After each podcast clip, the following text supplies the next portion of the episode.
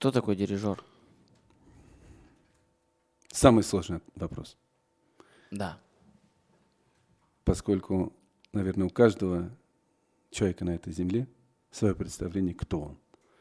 Для большинства это какой-то образ музыканта, косвенно имеющего отношение к музыке, у которого в руках палочка, и он что-то с ней делает.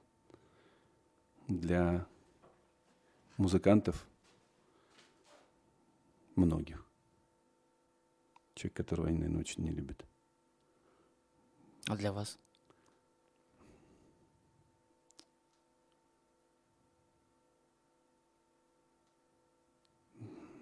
Это определенная миссия этой жизни.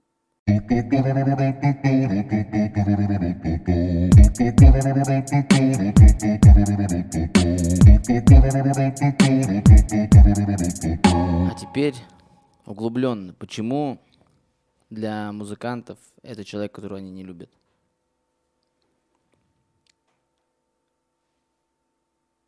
Рано или поздно каждый музыкант сталкивается в той или иной форме с дирижером, поскольку э, если взять систему музыкального образования, э, азы э, там, юные таланты получают в музыкальной школе. Зачастую там нет оркестра, соответственно, нет соприкосновения с этой фигурой. Дальше возникают амбиции солистов. Безусловно. Мотивировано, но трудный путь. Очень. И как в бытность моего э, учебного периода жизни часто подшучивали, что ну чего, нас солист, но за пультом встретимся в оркестре.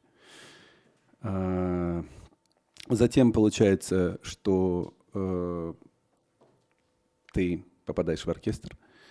Это, наверное, ломает твое представление о будущем, поскольку большинство родителей, в том числе, внушает, что сцена это твое, и ты должен быть на ней один. А когда ты попадаешь в коллектив, то, соответственно, ты теряешься как индивидуальный, как, как личность, как индивидуальность. В связи с этим возникают противоречия внутренние. У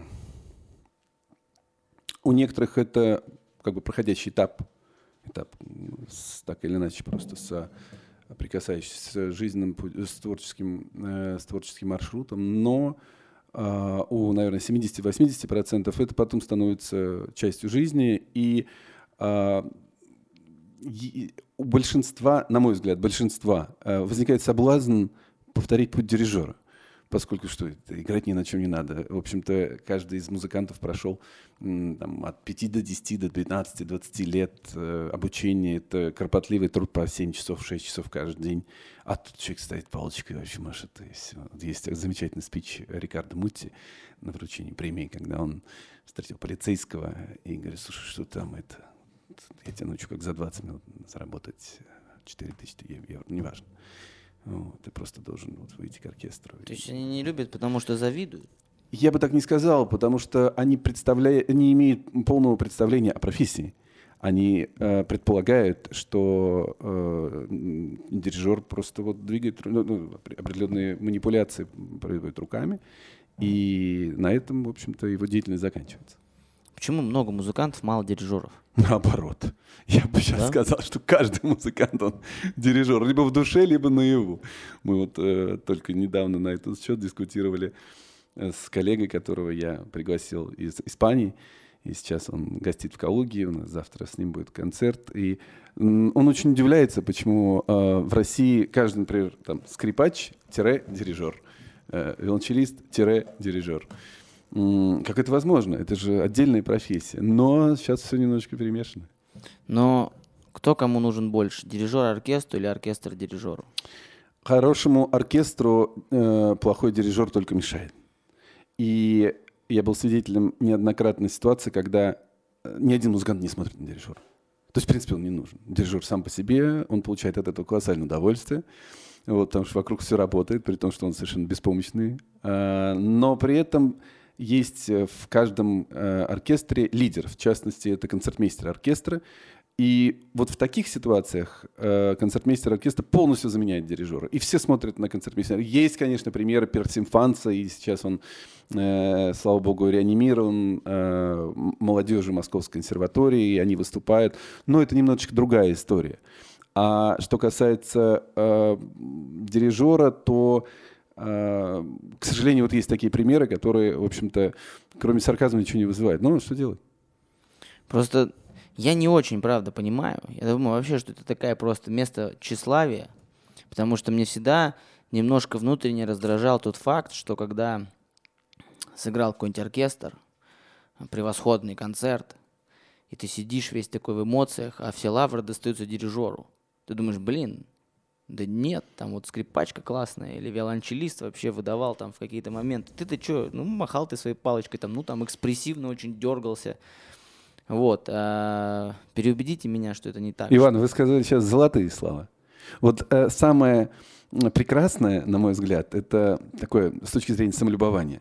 Это когда музыканты э, в течение часа исполняют сложнейшие произведения, после этого дирижер радостно поворачивается в оркестр, кланяется и уходит со сцены, не понимая ни одного музыканта. Вот это вот, на мой взгляд, высший пилотаж. И вот ты когда такое видишь, ты, в общем-то, понимаешь, что в этот момент, и вот это ответ на ваш вопрос, что, как музыкант относится к дирижеру. Поскольку э, каждый из них, он привнес свой вклад, и я не уверен, что этот вклад зачастую менее, чем, так сказать, то, что э, делает дирижер. Э, потому что хороший оркестр, он объединяет действительно яркие творческие личности, которые не просто э, иллюстрируют то, что написано в нотах, простой текст, а они стараются привнести что-то свое. И очень часто мы сталкиваемся с такой ситуацией, что э, там в силу каких-то, может быть, временных причин, в, в силу каких-то обстоятельств даже дирижер не успевает пробежать, открыть партитуру и глубоко погрузиться в материал. Он как бы доверяет оркестру. Есть какие-то принципиальные вещи, которые он может возразить, быть принципиально не согласен. Но, тем не менее, он в каждом из музыкантов видит своего лидера, который вот предлагает такую версию исполнения. И, в принципе, это, она достойна на право существования. И когда по итогам вот такой финал, то, конечно, тушите свет. Хороший дирижер, он поднимет каждого музыканта, ну, либо группу, если мы говорим о струнных, с благодарностью, а потом только обратиться к публике. Но Просто вот если очень прикладно и просто для таких, как я, объяснить, эм, что делает дирижер. Вот, например, я понимаю, что делает режиссер в спектакле. Я сам недавно столкнулся с, таки, с театральными вот этими подмостками, если это можно так назвать. Э, принимал участие в спектакле, и когда мне изначально скинули пьесу, я ее прочитал, и мне не понравилось абсолютно. Я прям сказал, фу, это вообще какая-то гадость, я не хочу это играть, и мне вообще не нравится все, о чем здесь говорится. Но потом, э, когда я увидел вот эту интерпретацию режиссера, как он это прочитал, и как он это увидел, и как он это поставил в своей голове, и затем уже на сцене, я такой, блин, круто. Вот я бы, вот у меня вообще, я видел вообще все иначе.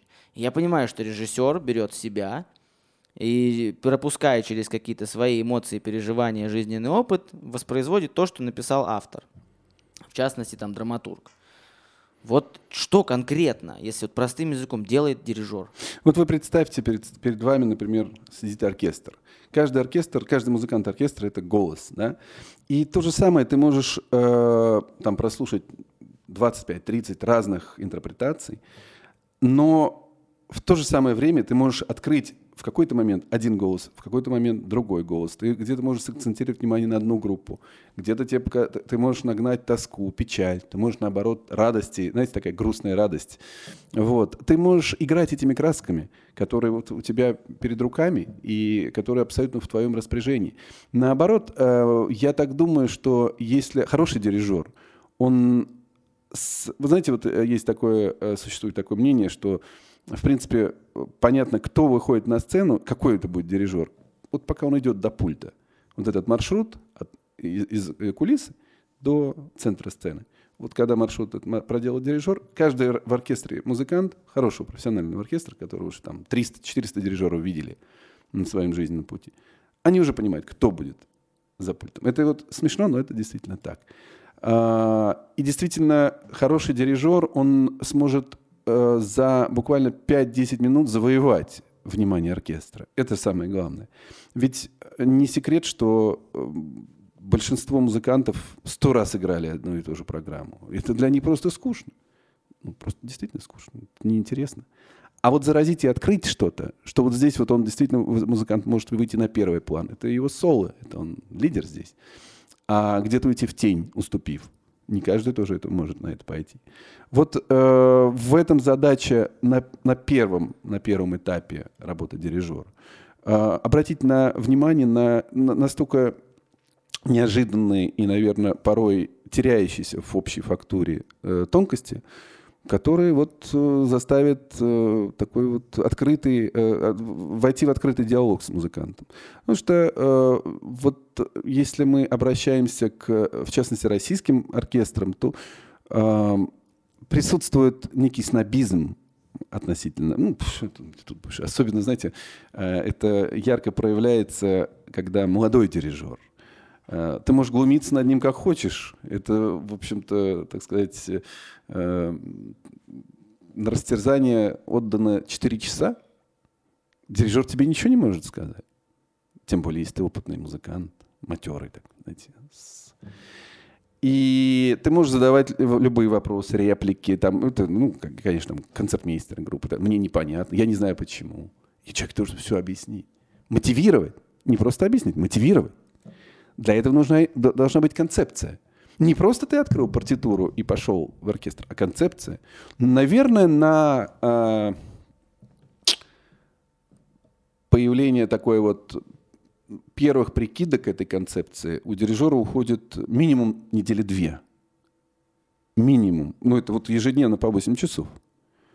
Потом ты уже э, начинаешь это прорабатывать, ведь ты зависим. Э, э, если ты работаешь э, с одним человеком, солистом, например, да, ты знаешь его возможности. А здесь, как бы, при, при, придешь ты в новый оркестр, ты не знаешь, ты можешь настроить такие грандиозные планы, но это не будет соответствовать реалии. Поэтому, в принципе, любая э, подготовка программы, она, без, безусловно, там кропотливый труд, все, ты выстроил эту концепцию, но ты ее не можешь фиксировать в своем сознании. Это у тебя должна быть очень гибкая, Э, архитектура, которая подстраивается под возможности коллектива. Если ты, конечно, не хочешь, э, так сказать, его представить в не лучшем свете. Есть и такие примеры. Знаете, когда это очень часто э, бытует в опере. солисты иногда, там, может быть, находясь в не самой лучшей форме, обращаются с просьбой к дирижеру в, в, в, в процессе выступления, чтобы он чуть-чуть там темп подвинул и так далее. Мудрый дирижер пойдет, потому что он понимает, что это, это физиология, это не робот, это не механизм, который тебе безотказно будет работать, без сбоя. Нет, но дирижер, у него определенная концепция, он хочет, чтобы это было более размеренно, более спокойно. Это образ, например. Да? А, а вот то, что у человека здоровье, это как бы мало кого волнует. И то же самое в оркестре. Если ты сможешь найти баланс, чтобы не разрушить и свою какую-то платформу выстроенную, но и руководствоваться тем, что ты имеешь, то вот в этом балансе ты имеешь куда больше шансов на успех. А если убрать режиссера, не сыграют? Дирижера. Режиссера сыграют. Дирижера. А, сыграют, почему? Опять же, возвращаясь к примерам, играют. И прекрасно играют. Ведь э, даже если не убирать, а дирижер просто перестает дирижировать на какой-то момент, то есть он просто дает э, и оркестру, и публике от себя отдыхать. Это очень ценное качество дирижера. Ошибочно то, что ты будешь, э, как ветряная мельница, махать руками эмоционально. У меня такое было, правда? И ты тоже через это проходишь. Это правильный путь, когда ты осознаешь, переосмысливаешь и находишь что-то другое. Но куда более мудро и в, в, в, значительно куда изящнее, когда дирижер отходит на второй план, как бы представляя возможность оркестру самостоятельно музицировать. Это и оценят музыканты. Почему? Потому что это степень доверия. Не из-под палки, а степень доверия. Но э, вот в этом механизме дирижер должен быть абсолютно уверен в своих силах. И вот э, в концентрации в концентрации внимания и возможностей оркестра на, на этот период, когда ты их отпускаешь в свободное плавание. Но кураж и азарт от этого колоссальный.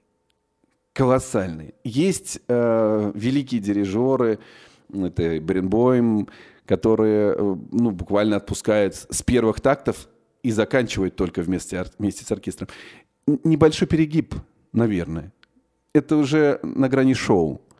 Но если ты дозированно, не злоупотребляя, это привносишь в музыку, это здорово. Сколько раз вы выходили на сцену дирижировать? Так получилось, что у меня э, оркестр появился до того, как я начал дирижировать. Мне его, можно сказать, передали в, тепленьким. Вот, э, мой покойный э, педагог по Московской консерватории в какой-то момент понял, что он устал уже э, нести на себе. Это же не так просто. Кажется, что просто. Ведь дирижер это не только, может, это комплекс, комплекс вопросов, которые человек решает. От семейных, от семейных, материальных. Ой, до этого мы дойдем. Это да, самое интересное, да. самое вкусное. Материальных, бытовых, каких-то социальных. Ну, это твое детище. Ну, сколько раз вот выходили? 100, 200, 300, 50, 20, 3? Наверное, по тысяче где-то. Тысячу раз? Наверное, где-то И сколько... Под, под. Естественно, это не бывает так, что... Или бывает ли так, что вот вы выходите и вообще не знаете, что играть, открываете партитуру и погнали? Ну вот так, чтобы погнали, нет, наверное. А, но бывают экстремальные ситуации. А, при мне, например, был случай, когда оркестр выучил один э, концерт, а солист э, совершенно как бы приехал с другим э, сочинением. в этот момент вряд ли э, солист будет переучивать. Оркестр должен что-то сыграть. Как, э, что, чем, точнее, кем проще дирижировать, или как правильно это называется, когда у тебя там 10 человек в оркестре или 100? Уровень, когда у тебя 10 оркестр, человек в оркестре, самих музыкантов в оркестре должен быть значительно выше. А в большом коллективе многие шероховатости теряются за счет объема звучания. И в этом, наверное, своя прелесть есть. Поскольку любой камерный э, оркестр — это настолько... Ну, действительно, если мы берем высокий уровень, то это настолько кристальная э, должна быть, э, кристально проделанная работа каждого музыканта индивидуально. Вот сейчас, например, э, очень актуально становится э, формирование и планирование репетиционного процесса, исходя из э, реалий выплат музыканта. Да? То есть э, к тому, что минимизируется количество, просто сводится к нулю количество репетиций, поскольку ты должен за каждую платить там, и мало того, музыкантам, там, аренду и так далее. И больше возлагается ответственности на музыкантов. Это правильно. Вот у меня были примеры э, до пандемии, когда э, японская сторона приглашает одним днем вот ты проделаешь маршрут там, почти в сутки ради одного дня. Но к этому дню, а, допустим, музыканты в количестве там, 40 человек, да, готовят дома партию в течение месяца самостоятельно. Они знают все, у них один и тот же разосланный материал. Слава богу, сейчас вот это, по интернету все очень легко делается. Да? То есть у них все абсолютно в едином стиле сделано, подготовлено, но самостоятельно. И дирижер приезжает ровно на репетицию перед концертом, который с утра, либо привязки прямо к концерту, и выходит на концерт. Для менеджмента это просто бомба, поскольку он, они снимают сливки, так сказать, якобы за полный процесс, а по сути это один день. Это сложно для дирижера, особенно когда ты это произведение никогда не сталкивался. Потому что ты должен сразу войти в материал, ты уже сразу должен не заниматься там какими-то стыковками условно, там, а ты должен заниматься сразу музыкой с незнакомым материалом. Есть э, какие-то лайфхаки. Ну, например, да, очень же важно, насколько я понимаю, в работе дирижера это химия с оркестром. Когда ты, когда вы понимаете друг друга с полуслова, с полувзгляда и коллектив людей, у всех разный темперамент. Кто-то там хочет быть круче, кто-то наоборот привык быть на втором плане. Кто-то кому-то просто не нравится там ваша рубашка, например. И, или кто-то не с той ноги встал сегодня, а завтра там это потрясающий музыкант, а все у него, ну, ну, все у него не идет. Какие-то есть лайфхаки. Может быть, вы там приходите, собираетесь и там, не знаю, кофе всем дарите, там, или, не знаю, какую-нибудь штуку на память, либо какой-то команда оркестра образования. То есть вот какие-то есть вот два-три там таких секрета. Один. один. один. Только один секрет. Пьянка. Один секрет. Нет.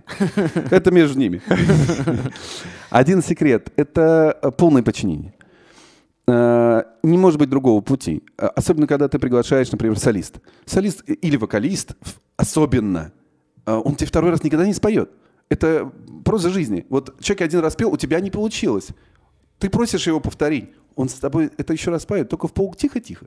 Это уже никому не нужно. Но он свою работу сделал. А возвращаясь к вашему, э, это, конечно, полное подчинение. И приходится ломать. Вот вы правильно говорите, кто-то там э, из себя представляет или ему кажется, что он там, да. Приходится ломать и зачастую даже отказываться от э, очень музыкально образованных и талантливых солистов. Я приведу один пример. У нас в бытность, э, опять же, каких-то студенческих лет у нас была поездка по Италии э, с э, оркестром, в то время носившим название «Молодая Россия», э, под управлением Марка Гринштейна. И мы исполняли второй Рахманинова. Второго Рахманинова есть очень э, развернутое соло э, кларнет. И долго дискутировали дирижер с э, исполнителем относительно трактовки, как это. Так в итоге на концерте э, дирижер получил не то, что он хотел, а то, что солист решил ему, так сказать, доказать обратное. Следующим самолетом человек поехал домой. Хотя впереди еще месяц. Прислали другого музыканта, неважно. К сожалению, это правда. Потому что если ты будешь попустительствовать, и если ты будешь идти на поводу, ты никогда не сможешь. Это очень жесткое... Полное подчинение получается дирижеру. Стороны... А, дирижеру. дирижеру. Да, дирижеру. Ты, ты не можешь проявлять свою индивидуальность, когда ты хочешь. Ты можешь в строго отведенное э, композиторам время. Это сольные какие-то. Опять же, по согласованию. А, многих вещей музыканты, э, играя в оркестре, не понимают. И э, в том случае, когда он хочет, может быть, себя показать, это категорически нельзя делать, потому что на нем завязаны там другие люди, солисты, и все это все, все разрушится. Разрушить это мгновенно можно. Причем самое в этом опасное, э, что солист будь то пианист, исполнитель, он начинает, когда уже чувствуете, что это как вот подкачиваться все начинает, то он сам начинает нервничать, вибрировать. И это уже цепная реакция начинается. Это вот химия страшная. Не дай бог. У меня был один пример на Евгении Онегине в Астрахани, когда был ввод э, новой исполнительности в, главную, в заглавную партию Татьяны, и э, видимо, психологически в последних там страницах партитуры расслабившись, она перескочила через какое-то там количество тактов. Ну, то есть вот ты должен на пределе быть. Это такой нерв, напряжение, который вот, вот партитура закончилась, оркестр встал, после этого только ты можешь выдохнуть. Как это случилось? Вот условно говоря, я вспоминаю себя там молодым, когда я выбирал, кем я буду и до сих пор не выбрал на самом деле. Как э, люди становятся, вот, становятся дирижерами? То есть вот вы ходили там в школу, скорее всего, в обычную. Потом там пошли в музыкальную школу, скорее всего, по классу какому-то там, да. Я вот, в частности, ходил на виолончель и на баян. Потому что у меня дома был баян, и очень нравилась виолончель. Я ходил, мне очень, мне до сих пор нравится виолончель, и я благодарен всему, что произошло со мной в музыкальной школе. Это было это было потрясающе круто. И сейчас, опять же, будучи таким э, немножко экстравагантным в каких-то отношениях, мне нравится, что у меня где-то там в биографии есть галочка о том, что дайте мне виолончель, я вам покажу, что я не такой и дурак. Вот, это круто. Как э, получилось так, что вы стали режиссером, ой, дирижером? Как это? Я вот никогда, к нам, естественно, приходили э, дирижеры, естественно, я тоже участвовал во многих концертах, но вот намеренно пойти и взять на себя вот эту ответственность, вот это желание, у меня никогда такого не было, мне нравилось играть. Вы же на чем-то играли изначально? Да, конечно, каждый дирижер на чем-то изначально начинает играть, и по-другому быть не может, например, мой профессор играл сразу на 13 инструментах. А, ну, для этого надо иметь, наверное, особый дар и время, и сами инструменты. Что касается, наверное, э, самое, самое непредсказуемое профессия в плане жизненного э, пути и пути становления. Это профессия дирижер. А, ты лишен инструмента, по факту. Как инструменталист у тебя, пожалуйста. Как вокалист, природа. Об этом вопрос. Ты же без Да, оркестра, да, ты тебя да. нет. Ты никто. Ты можешь, пожалуйста, выйти, там, взять запись, выйти на улицу, представить оркестр, ну, тебя заберут просто через какое-то время. Может, оставят, если тихо будет звучать. А, Поэтому у каждого дирижера свой путь.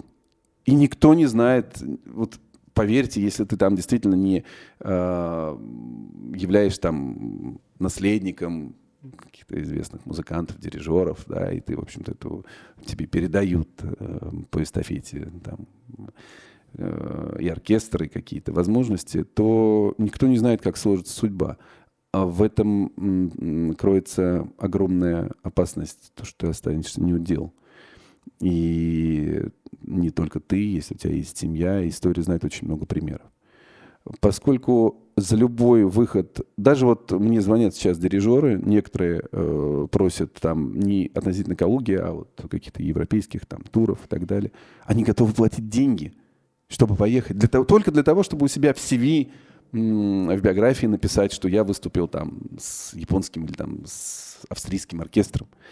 Они готовы платить оркестрам, а, а если ты приходишь и просто говоришь, что здравствуйте, я дирижер, я, возможно, очень талантливый, к сожалению, это не работает. На каком-то этапе э, тебе будут помогать люди, э, которые видят в тебе продолжение профессии. А, наверное, 70% зависит от удачи и случая. Если вдруг повезет, то ты выплывешь. А нет, так, в общем, имей ты... Да, господи, сколько примеров, когда ты, в общем-то, и диплом умеешь, и... но жизнь тебя топит потихонечку. Ведь э, вся сложность э, вопроса заключается в том, что ты постоянно, Иван, замечу, постоянно должен доказывать, что ты лучше. Что тебя должны пригласить, а не еще кого-то. За счет чего? А за счет того, что ты это должен сделать либо в, в более, так сказать, ярко музыкально в подаче, либо если у тебя хороший э, там оркестр, прекрасные солисты, что ты можешь собрать вот. Сейчас никто не будет ждать, пока ты что-то сделаешь. Вот оно все готово, вот оно все работает. Все понимают это, что все составляющие высшего класса. Осталось только собрать. Если мы говорим о, э, рассуждаем о там каких-то лайт-вариантах, там каких-то открытых концертах с такой легкой музыкой. Ну, вот это желающих, понимаете, у нас вот Калугу можно в кольцо взять желающих дирижеров, кто действительно это сделает. А если мы говорим о том, что в экстремальнейших ситуациях ты должен сложнейший собрать спектакль с теми людьми, которые, например, спектакль, с теми лю- людьми, которые никогда вместе друг с другом ни- нигде не соприкасались, вот здесь ты можешь доказать, что это будешь ты, или тебя больше никогда не будет. Никогда. Это профессия, которая а, не прощает ошибок. Вот э, я один раз только погорел здорово, когда впервые один из театров, мною очень любимых, я не буду сейчас, э, пригласил меня первый раз на гастроли. Э, После того, как у меня состоялось пару спектаклей в, в России, пригласили на, на гастроли в Нидерланды. У нас была по- поездка с э, безоискателей «Жемчуга». И так сложилось, что накануне у меня уже была давно запланирована в Японии поездка. Я в Японии заболел после спектакля, после двух концертов. И больной приехал в, в Голландию. Э, С тем самым, в общем-то, я подвел коллектив. Они вынуждены были искать замену. Никогда больше я никуда с ним не ездил. Я, мы много сотрудничаем, продолжаем сотрудничать. Но не прощает. Ну, как э, и в любой другой, особенно творческой э, профессии, это, я думаю, схожая черта, из- с, э, связанная с дирижерами. Как это вот получилось? Вот вы там, не знаю, в детстве кошками руководили палочкой. Это, вот, мне вот это интересно. Как вот мальчик, которому я думаю, ну, вряд ли там... э, интересно было это с самого начала. Это же вот случился какой-то переломный момент. Если, если мы говорим по, по ступенчато, по, по этапам, по жизненным этапам, то, конечно, это музыкальная школа изначально. То есть это не была, вот, э, как Иван Ну, отдали туда, потому что родители пихнули? Нет, нет, нет. э, В то время был, в общем-то, такой, знаете, как бы ком- комплексная оценка твоих, воз- твоих возможностей. Как ты, ты вот, э, например, у меня мама, э, наверное, около семи или восьми направлений пыталась э, меня, так сказать, внедрить. Вот. Это и балет, это какие-то это и скрипка, это и фортепиано, это и какие-то из, э, и, там, ну, совершенно разные. Это был кружок юных техников, я помню, нас тоже там американцы приезжали, снимали. То есть это было тогда вот что на волне времени, когда как мамы как сумасшедшие носятся ребенка с этой, с этой шахматы, что такое вообще не было. Причем на таком очень все высоком уровне. Есть шахматы, то есть чемпионом мира. Если это станция юных техников, то это вот там CNN реально приезжали и нас снимали. Если это... И в какой-то момент а, один из преподавателей сказал, что, вы знаете, а вот нужно обратить на внимание все-таки на музыку и обратить серьезно. Я честно, вот кроме футбола, вот ничего. Вот у меня футбол, и спасибо большое. А, И как-то так сложилось, что а, я прошел с большим успехом экзамены в Центральную музыкальную школу при консерватории. Это самое, э, считается, лидирующее на тот момент музыкальное учебное заведение. А, По классу фортепиано. Ну, честно, ну вот, потому что надо по 8 часов. Вот совсем. От слова, как сейчас модно говорить, вот от слова совсем. А в то же самое время, время как-то расставляло там все на свои места, и процесс обучения так или иначе он продолжался. До периода, когда в восьмом или девятом классе э, прошел слух о создании э, Всемирного детского симфонического оркестра. Представляете, 94 год. Вообще никто не выезжает. Вообще. Ни один человек. И амбициозные планы были настолько, что э, 95-й год практически 4 поездки в разные страны. Это уже э, запланированный э, план, за- запланированные туры оркестра по миру. А вот он на твоих глазах создается. А, Мы пошли, в, э, я помню, к директору. э, Мама думала, на какой инструмент? Потому что я говорю, вот, ну, может быть, это. А там же там, пианино, там вообще фортепиано совершенно не это самое. Ну, есть только солист. Э, И мы пошли на флейту. Был покойный профессор Должиков Юрий Николаевич. Величина вселенского масштаба, как педагог. Уверен, что это было бы тоже неплохо. Но так совпало, что, он, э, он э, попросил, это было, э, опять же, в Центральной музыкальной школе, он попросил подождать, потому что у него э, еще какие-то продолжались там занятия, все. А у меня был матч во дворе. Я не мог Важнейшее пожертвовать. событие, это, это серьезно. Нет, это серьезно. Матч во дворе, это не просто так. Это тебе не на флейте поиграть. Там такие ребята, что они могут не понять, и тогда будут проблемы. Вот тогда действительно будут проблемы. Они начинаются уже. Вот. И, к сожалению, э, я набрался наглости развернуться и уйти, так и не встретившись с профессором. Но это была флейта, дальше был гобой. Матча не было. С профессором мы встретились. Так пошли по этому пути.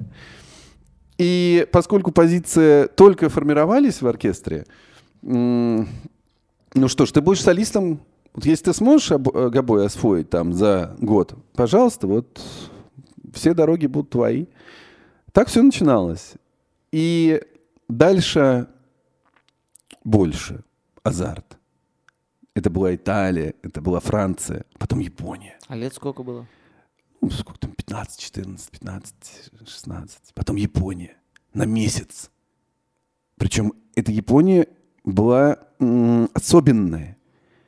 Особенная. А, значит, представляете себе, а, представьте себе 100, ну, 85 примерно, а, 15-16-летних ребятишек, которые в первый день тура получают порядка трех тысяч долларов каждый. Это как бы авансом вперед на весь период пребывания. Ты в конце получишь там 400 на финише и все.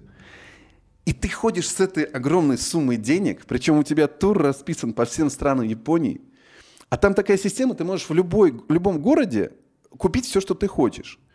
Ты там э, прописываешь в э, соответствующих бумагах э, дату и место вылета, туда все доставляет. Если ты уезжаешь из Токио, а, например, там в Киото приобрел что-то, все в Токио привезут, когда ты скажешь.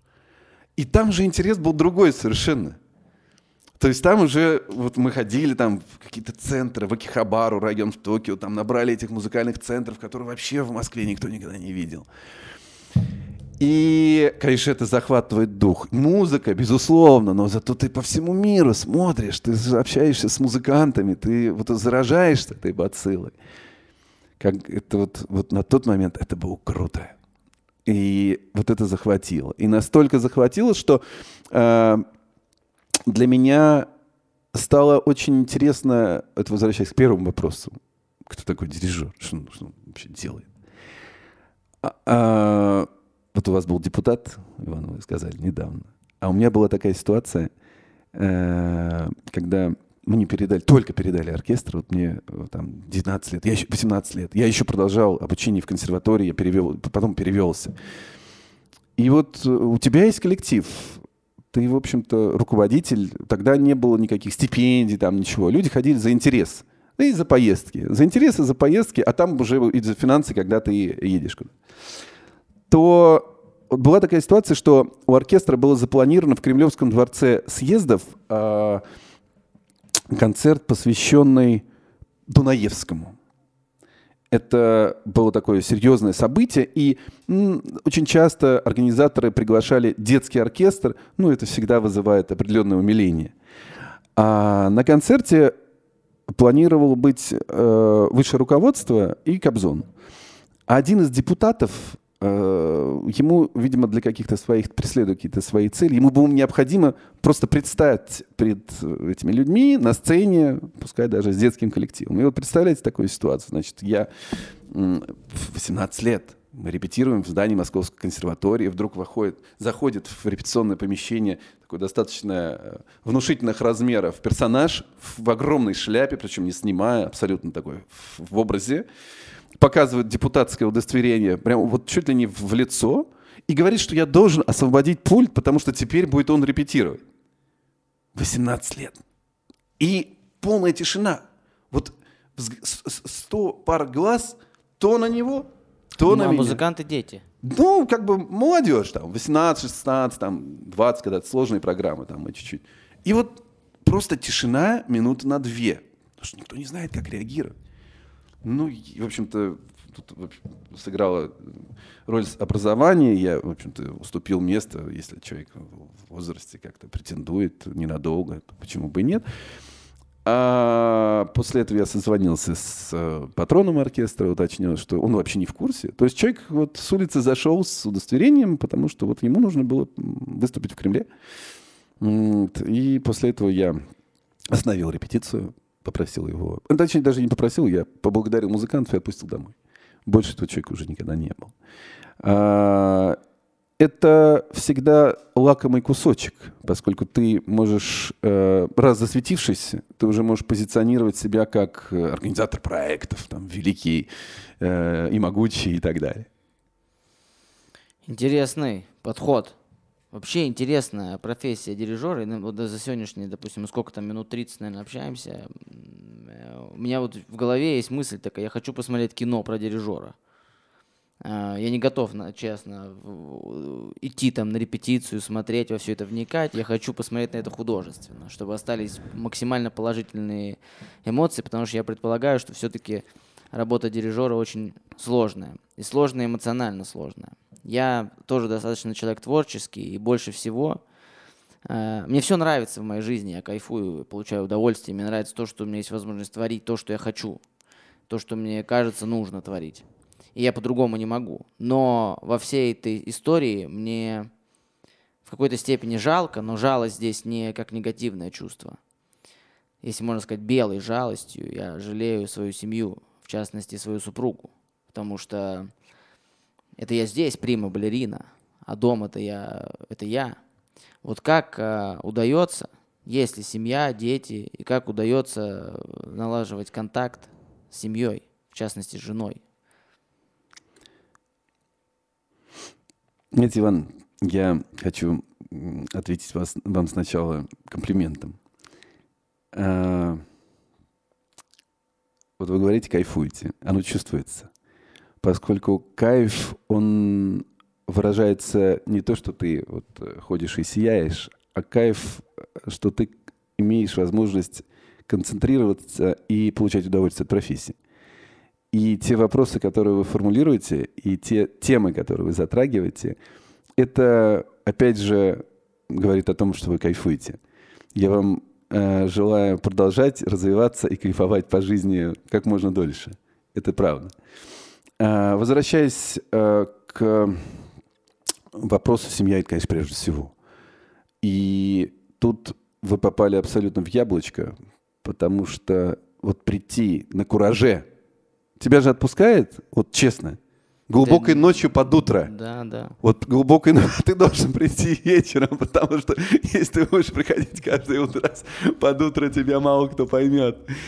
Вот, и, конечно, перестать дирижировать в семье, это очень сложно. То есть, э, если, если ты один, ну, жизнь теряет смысл, да, то есть это прекрасно, ну и дальше что? Ну, хотя, в общем-то, а, очень сложная жене.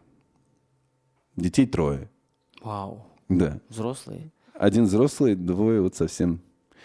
Маленькому-маленькому, маленькому-маленькому вчера был месяц. Ой. Да, да, да, да. Вот. Но надо себя как-то вот и себя ломать тоже. Ну что делать? Ну, не можем. Нет, когда дети вырастут, может быть, мы оркестры создадим. Там не надо будет ломать. Все будут приходить на кураже. Но сложно. Сложно. А, я так думаю, что очень много семей, очень много спутниц дирижеров не выдерживают. Я просто знаю много примеров вот среди моих коллег – а, который вот встречает э, вторую половину, все, все прекрасно. Ведь для девушки это вообще, ну, не мне вам рассказывать. А потом вот это быт все это ломает, ломает, потому что ты вечно в каком-то образе либо разъездах, когда ты возвращаешься, к тебе не подступиться, собственно говоря, а где ты себя находишь. Вот, поэтому я создал все условия, чтобы мы в детях находили. Потому что сложно, когда, ну, вообще ко мне приходят личности, а личности отличают в первую очередь, ну, на мой взгляд, помимо там своего собственного мнения, там, мнения о любой ситуации, это всегда вселенские какие-то мысли, мысли чем-то глобальным, что-то важным, о чем-то серьезном, о чем другие люди зачастую не думают. Очень сложно думать о чем-то высоком, когда ты думаешь там о том, что ты ходишь э, сломать границы, выйти там за пределы вселенной, а тебе надо дом бачок починить. И ты такой, да, да, какой бачок? И надо самому починить. Это конечно, важно. Конечно, конечно. Вот. Э, у меня долго течет бачок, но я к этому обязательно, обязательно приду. Дело а... в том, что дело в том, что, Ваня, извините, я вас перебью. Дело в том, что э, вот эти бытовые реалии, они тебя возвращают на землю, приземляют, иначе ты просто сошел бы с ума. Ну, это же невозможно. Вот. И э, опять же, э, проблемы со здоровьем, они тебя тоже э, возвращают на землю. И каждый раз ты задумываешься, благодаришь после спектакля там судьбу, Бога, я не знаю, там у каждого да, э, какая-то своя история. Вот, но это необходимо, иначе это, это же отражается на музыкантах. Ты, ты, ты, ты, ты э, переходишь грань, ты уже относишь как потреб, у тебя отношение потребительское становится, что они тебе должны. В этом большая очень опасность что ты воспринимаешь оркестр как условно, знаете, там лю- людей, которые тебе настолько все, так сказать, обязаны и местом, и зарплатой, и э, служить тебе должны. А это же не так. Они твои сотоварищи. Они, они с тобой выбирают вот эту творческую стезю. Они тебя выбирают. В Европе и в э, Японии э, дирижер выбирает музыканта оркестра. музыканты оркестра. Вот у меня был контракт, он сейчас продолжается, просто пандемия как бы поменяла все планы. А, я два года был э, в эм, Хамамацу филармоник э, просто приглашенный, а потом коллектив проголосовал. Это тайное голосование. Они выбирают несколько кандидатов, устраивают голосование. Тоже кардиналы приезжают, там да, конклав да, собираются. Да, абсолютно. И самое интересное то, что я сижу перед очередным концертом, для меня он был абсолютно э, ничем не отличающийся от предыдущих или будущих. И меня просят за 10 минут до начала, то есть я вообще в рубашке еще даже не, еще не, не, не готов, э, выйти на сцену. Потому что, оказывается, президент уже в этот момент э, собрал публику э, на сцене зала филармонии Хамамацу и рассказывает о том, что вот да, музыканты оркестра проголосовали, вот наконец выбран э, достойный кандидат там, по его мнению, на ближайшие три года. Э, и я должен перед концертом выйти, там что-то еще им поблагодарить там, за уважение и так далее, за, за доверие. Вот. Эта система правильная. Ведь, извините, если тебя палками погоняют, в самом негативном смысле этого слова, то почему ты должен играть под этим руководством? Нет, это вообще, время прошло. Вообще система того, когда у людей есть возможность выбирать, это классная система. Да, абсолютно. Это время прошло. Время диктатуры тотальной. Конечно, как мы возвращаемся, жесткая рука, железная сила воли. Но люди должны сами выбрать эту жесткую руку. Да, да, Это круто. да, конечно. А, закончим про эту историю таким вопросом. Денег-то много дирижер получает? А, смотря где и за что. Ну, в целом вот. В целом нет. То есть это история... Это не про деньги. Вообще. Если ты идешь от денег, ты вообще не... Ну, нет. Ну, конечно, мы можем там э, рассуждать о каких-то э, отдельно взятых э, личностях, которые уже на Олимпе, и там, может быть, по-другому. Но вообще история — это вообще не про деньги. Ты можешь постараться создать для своей жизни более или менее комфортные условия для семьи, я имею для своей имеется, семьи, конечно, в которых ты можешь себе позволить заниматься тем, что изредка тебе приносят какие-то деньги. А, я хочу сказать то, что сама по себе система, которая вот, э, например, в России, да, она предполагает же зарплату. Если везде контракты по, так сказать, по проектам, по э, концертам, по спектаклям, то здесь зарплата. Это вообще не про то. Действительно, ты можешь, тебе может повести, и тебя могут пригласить на там какой-нибудь э, очень именитый, престижный там концерт или фестиваль, где ты получишь, или премьеру ты будешь э, выпускать, и ты получишь там гонорар со, ну, в соотношении, наверное, как там 5-7 зарплат твоих в месяц. Но это разовый случай. Но это определенный фильтр, э, необходимый. Фильтр, который тебе устраивает жизнь. Музыка. Потому что если ты от денег, нет, вряд ли. И теперь, э, наверное, ну, на мой взгляд, самый сложный вопрос. Потому что дирижер это все-таки величина, фигура номер один. И я думаю, что если ты таковым себя не считаешь, то тебе нечего туда вообще лезть, в принципе потому что должен быть примером и таким оплотом, и э, ты должен брать на себя ответственность за весь оркестр. Уходить как? То есть вот это вот важно там, да, вот смотря даже на в разных сферах там, да, футболисты те же, да, очень сложно уйти на пике и дать дорогу молодым. И, возможно, придется уходить, не став вон той величиной космической. Вот это вот как? А, тут, и когда это? Тут, да. наверное, можно обратить внимание на то, что вообще само по себе, э, сама по себе профессия дирижера – это, как правило, это и так считается, и, в общем, действительно это так. Это вторая половина жизни.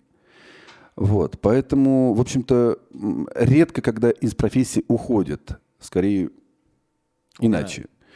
А, другое дело, что это не должно уже переходить в такой в полный маразм, когда ты не даешь возможность там формально даже допеть в нормальном темпе, потому что тебе уже тяжело, а солист не может в этом темпе петь. Ну, будь то вокалист там, или еще что-то, или смычок там не хватает, ну, даже просто нереально. Но ты вот в этом темпе просто тебе комфортно в силу возраста. Это уже, конечно, перегибы.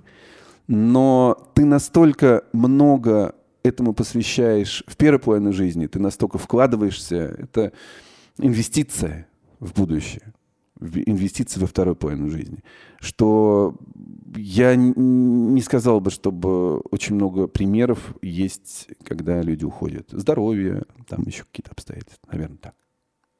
Самый великий дирижер? А, два. Мути Абада. Это будет... Нет, не будет. Э, отмотайте заново, послушайте. Я сейчас вспомнил, что я не буду это делать. Есть в конце такая рубрика «Разговор с самим собой». Я считаю, что очень легко раздавать всем советы, и очень сложно на самом деле сказать, что самому себе. И это отличает сильную личность на самом деле. Вот эта вот камера — это вы в 15 лет. Вот что бы вы сейчас сказали себе 15-летнему? То, что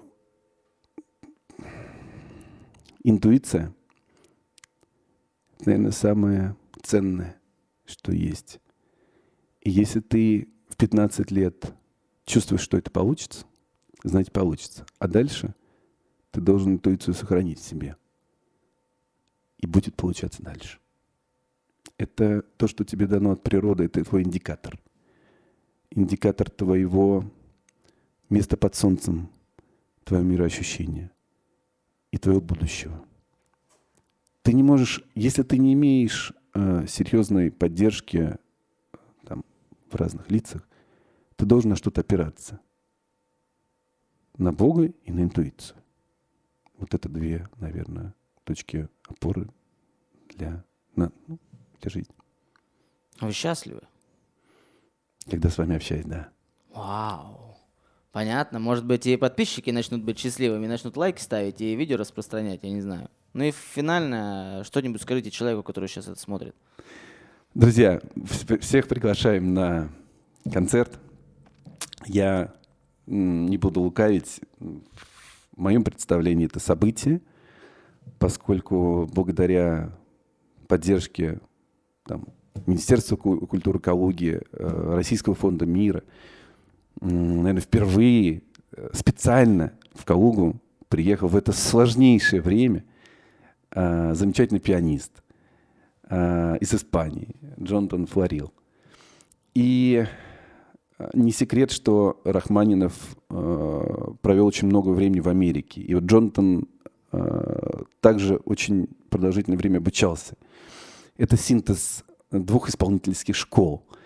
И мне кажется, что это просто очень будет интересно с точки зрения... Не с точки зрения, знаете, э, события, то, что приехал. Нет а с точки зрения вот представления о несколько иной школы, э, иной исполнительской школе. Я думаю, что каждый из тех, кто придет на концерт, получит огромное удовольствие. Что за концерт, где, когда? Я вообще не в курсе. Да, но это что делать? Э, это филармония, 6 апреля, 19.00. Так это завтра. Завтра. Тогда, ребятки, вы уже сходили на концерт. Вряд ли он выйдет до завтра, этот выпуск. Но я так скажу. Просто ходите на концерты. Потому что одно дело послушать в ваших Spotify этих всяких новомодных песенки, а другое дело почувствовать живую. Я иногда сам себе даю такие э, истории и, и порой выбираю очень своеобразный репертуар, мне не подходящий абсолютно. Но не было ни разу, чтобы я сходил на живой концерт, именно музыкальный, будь то с оркестром, будь то исполнительское какое-то искусство, будь то это опера. Не было ни разу, чтобы я остался недоволен. Хотя э, шел во многом скептически. Но всегда это, это то, чего ты не испытаешь нигде, кроме как там. А значит, это круто. И вот э, как раз, опять же, рекламируя ваш уже прошедший концерт для зрителей, я понял прикол всего вот этого. И как понять, э, то, где ты сейчас находишься, это круто или нет. Вот я задумался, например, вот условная пятница, там, да, тусовка в баре. Ну и, например, в караоке-баре. Ну, скорее всего, где-то в мире в данную секунду, в эту пятницу, есть еще караоке-бар, примерно похожий на это, где люди примерно поют те же песни. Даже примерно одеты, возможно, так же.